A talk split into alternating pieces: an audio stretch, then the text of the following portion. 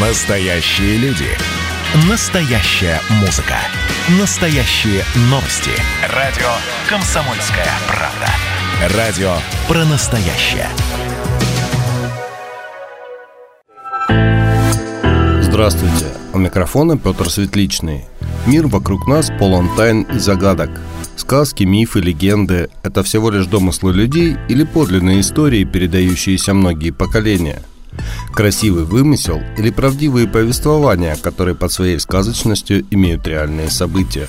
Сегодня мы не станем пытаться опровергнуть или подтвердить их. Я предлагаю вам прогуляться по Северному Кавказу и послушать предания старины. Легенды Северного Кавказа А начать предлагаю с истории, которую записал, прогуливаясь по Кавказу, Александр Дюма – в 1858-1859 годах автор «Трех мушкетеров» много путешествовал в этих краях. Вот какую теорию возникновения Кавказских гор нам предлагает французский писатель. Легенда о Кавказских горах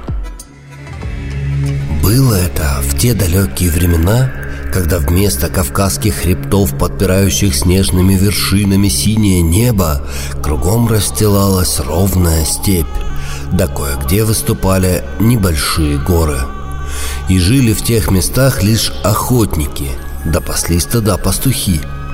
Однажды в этих краях появился старик-отшельник. Никто не знал, откуда он взялся. Отшельник вел смиренный образ жизни, все дни проводил он в молитвах. Питался дикими плодами да родниковой водой. Вскоре стал отшельник любимцем Бога. Дьявол, который знал обо всех грехах людей, возмутился. Этот старик был разбойником и убийцей, а теперь все считают его святым, и сам Бог благоволит к нему. И стал тогда дьявол ночами искушать старца. Долго терпел отшельник, не выдержал и обратился с мольбой к Богу. «Господи, нет больше сил терпеть дьявола, разреши мне наказать его». Удивился Бог такой просьбе, но разрешил – Наступила ночь. Развел отшельник в пещере огонь, раскалил до красна щипцы и стал ждать. В полночь сунул дьявол в пещеру голову и стал вновь искушать старца. Перекрестился отшельник, взял раскаленные щипцы и схватил ими дьявола за нос. Взвыл от дикой боли дьявол и забил неистово хвостом по округе. Загремело все вокруг, закачалась земля, и началось великое землетрясение – а там, где вздымалась земля, образовались высокие горы. В иных местах от ударов хвоста рушились скалы и появились мрачные ущелья. Хранят горы Кавказа и истории давно минувших дней. Легенда Дамбая В трудолюбивом и сильном племени была рождена красавица Сулахат. Под лучами счастья жило то племя – Солнце дарило им свое тепло, и золотым соком наливалась рожь, по зеленым склонам бродили многочисленные стада туров, а дети рождались сильными и здоровыми. Но однажды счастье отвернулось от племени. Там, где в неприступной стене гор сверкал ледник Алибек, был проход, по которому в долину стали прорываться злые ветры. Стал гибнуть урожай, туры ушли из долины. Не пройдя до конца дорогу жизни, уходили из нее люди. Холодная, как горные ветры, печаль поселилась в селении, где жила Сулахат, а детский смех стих в тех местах. В одну из ночей девушка обняла отца, мысленно попрощалась с каждым домом родной земли и пошла к леднику. «Духи добрые, помогите мне», — сказала она и ушла в метель. Проснувшись утром, люди увидели окаменевшую деву — загородившую собой долину от злых ветров. И теперь седые горцы сажают внуков на плечи, чтобы лучше видна была гора Сулахат, и не торопясь рассказывают все, как было. Есть свои легенды и у народов Ингушетии. Легенда Ингушетии В стародавние времена жил кузнец – от искр его кузни сверкали молнии, а его изделия были прочны и изящны. В это же время жила одна девушка. Она сидела в высокой башне без окон и дверей. От ее красоты исходило сияние, которое было видно издали. Молодой человек послал к ней сватов, не зная, что это его сестра. Но девушка сказала, что огонь кузни потушит ее сияние, и отказала. Она не смела признаться, что они родственники. Отказ девушки очень огорчил кузнеца. Темной ночью он взял золотую головешку, которая неделю калилась в его кузне, и отправился к девушке. Увидев его, красавица бросилась бежать. Он за ней. Долго-долго бежали они. Искры от золотой головешки превратились в звезды. От девушки осталось лучезарное сияние, от молодого человека – головешка. Они превратились в солнце и луну. И до сих пор солнце не может догнать луну. Все это неправда, но в старину рассказывали именно так. Но не только о горах можно услышать легенды на Кавказе. Встречаются здесь и истории про реки и озера. Озеро Казиной Ам расположено на южном склоне Андийского хребта на границе Дагестана и Чечни на высоте 1870 метров. Вот такую историю можно услышать о нем. Легенда о скупом народе и божьей каре. Давным-давно на месте озера стоял аул.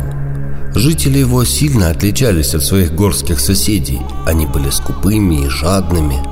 Они забыли святой закон гостеприимства. Бог решил проверить их, и однажды в аул спустился ангел, переодетый в нищего. Он пошел проситься к жителям на ночлег, но везде встречал отказ. Лишь бедная вдова, чья сакля располагалась на окраине аула, сжалилась над нищим – угостила чем могла и приготовила ему постель для сна. Неожиданно гость поведал, что он не нищий странник, а ангел, который ходит по аулам и проверяет щедрость гор и горцев. Везде его встречали с радушием, кроме этого аула, который сейчас будет проклят Богом. Ангел посоветовал вдове взять малых детишек и срочно покинуть селение, поскольку только Бог им дарует жизнь.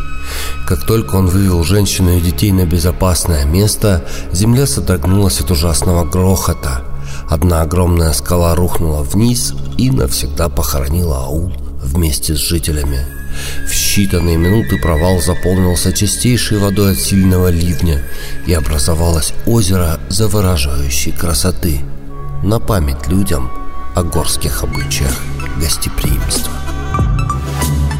На границе Калмыкии и Ставрополья располагается Маныч, горько-соленое озеро. Его история связана и с самой известной горой Кавказа – Эльбрусом. Легенда о горькой доле и бездонном мешке. Давно это было. Жил на свете старик Эльбрус. Было у него два сына и дочь красавица.